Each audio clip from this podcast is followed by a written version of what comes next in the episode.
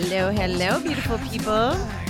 Happy January 28th. Wednesday, January 28th. Please. That's where I am. No, wait. Am I lying? It's 27. Wednesday the 27th. Sorry about that. Now that I'm looking at the calendar, good thing I look at the calendar. It's reminding me. Coco Chanel says, Don't spend time beating on a wall hoping it will transform into a door. Don't spend time beating on a wall hoping it will transform into a door. My first thing was don't spend time, that's what I equate it to, banging on a person or changing a person's mind or actions, expecting them to change because the more effort you put into it, it just doesn't work that way. Everybody's journey is their own. So that's what I got out of that. All right. What do we got from our Body, Mind, Soul book today? Father Desmond Wilson says, It is the act of forgiveness that opens the only possible way to think creatively about the future at all. Today is full of endless possibilities and dreams. In many cases, we are limited only by our fear of lack and hope in ourselves and others. Each new day, we are given a clean page to live in our book of life. What freedom we find when we choose to practice the art of forgiveness. Forgiving ourselves and others will allow us to step into this new day as free human beings.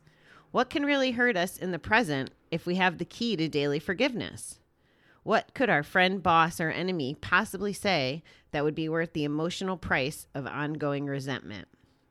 Freedom is a gift we give ourselves every time we choose not to react to a hurtful comment.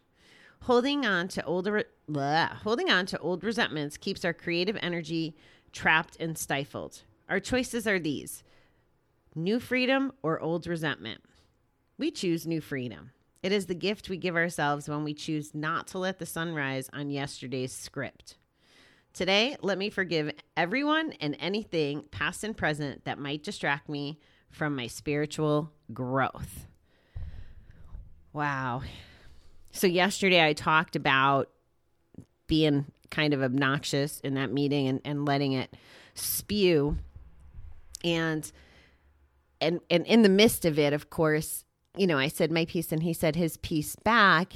And I did get to where I was just silent and not argumentative at one point. Like you just let people take it, say what they need to say, take it, and then just be over it.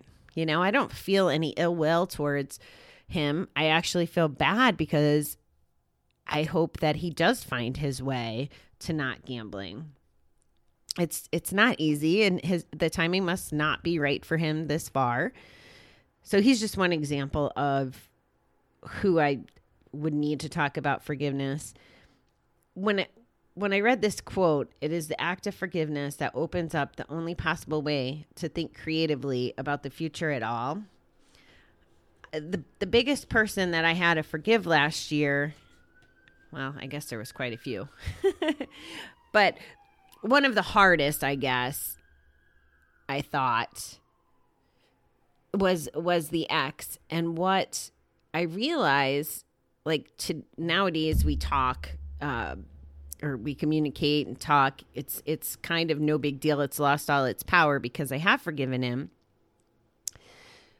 But now as i move forward for example in my businesses and stuff and he's moving forward in his life we can be creative around how we help each other in our raising awareness gambling solutions. Now if i didn't forgive him and i hated him and resented him and all those things we not we might not be able to be united down the road. And I think we will be united. And I think together we'll be more powerful making impacts that we want to make in the gambling and addiction community. So it's just one example. But don't let lack of forgiveness, like don't don't not forgive someone because it's going to tear you up. You're the only one who's going to suffer the damage from not forgiving. I mean, it may get in that person's head or whatever, who knows. But really, if you don't forgive them, it does build up to resentment. And resentment's not a fun place to live. It's not. I had resentment for oh god, most of my life towards towards my bio dad. Like it was full blown resentment. And I will tell you that not even worrying about that, not resenting it, having a new mindset around all the healing I did around that and taking my time and applying my my recovery principles to that situation. I don't have resentment anymore. I've forgiven him.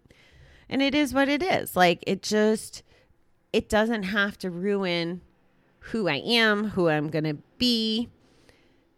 It doesn't have to impact my day to day. I get to m- move forward.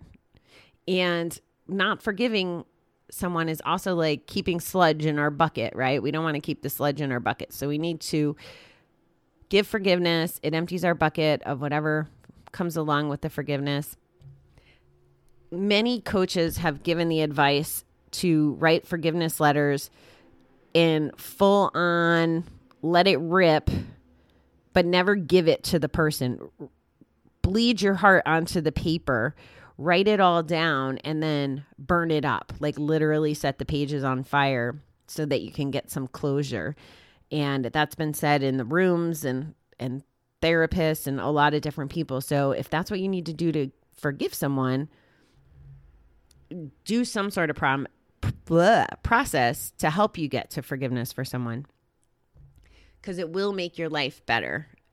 It will 100% make your life better. I believe in it wholeheartedly. And I believe that it's part of what makes the difference in my life today to live with joy and happiness and love for people instead of hate and, and dissension and unforgivingness and a bad attitude. I can't have a good attitude of gratitude if I'm still stuck in an attitude because I won't forgive. So I hope this was helpful, beautiful people. Have a fabulous day, and I will talk to you tomorrow.